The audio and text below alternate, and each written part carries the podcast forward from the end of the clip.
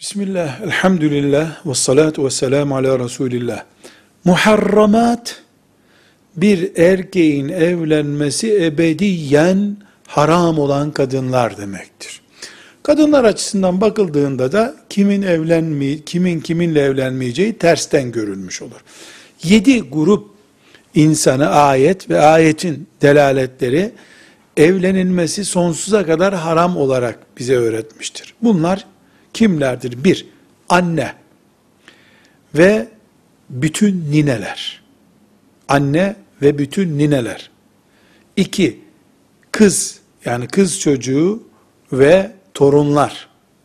Üç, kız kardeş, anne bir, baba bir olsun, baba bir olsun, anne bir olsun, bütün kız kardeşler.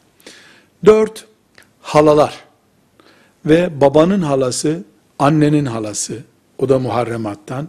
Beş, teyzeler. Annenin teyzesi, babanın teyzesi de buna dahil. Altı, erkek kardeşin kızı ve onun torunları. Yani erkek kardeşin kendi kızı ve erkek kardeşin torunu olan kızlar. Yedi, kız kardeşin kızı ve onun torunları.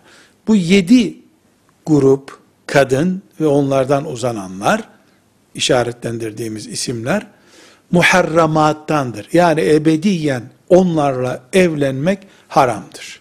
Velhamdülillahi Rabbil Alemin.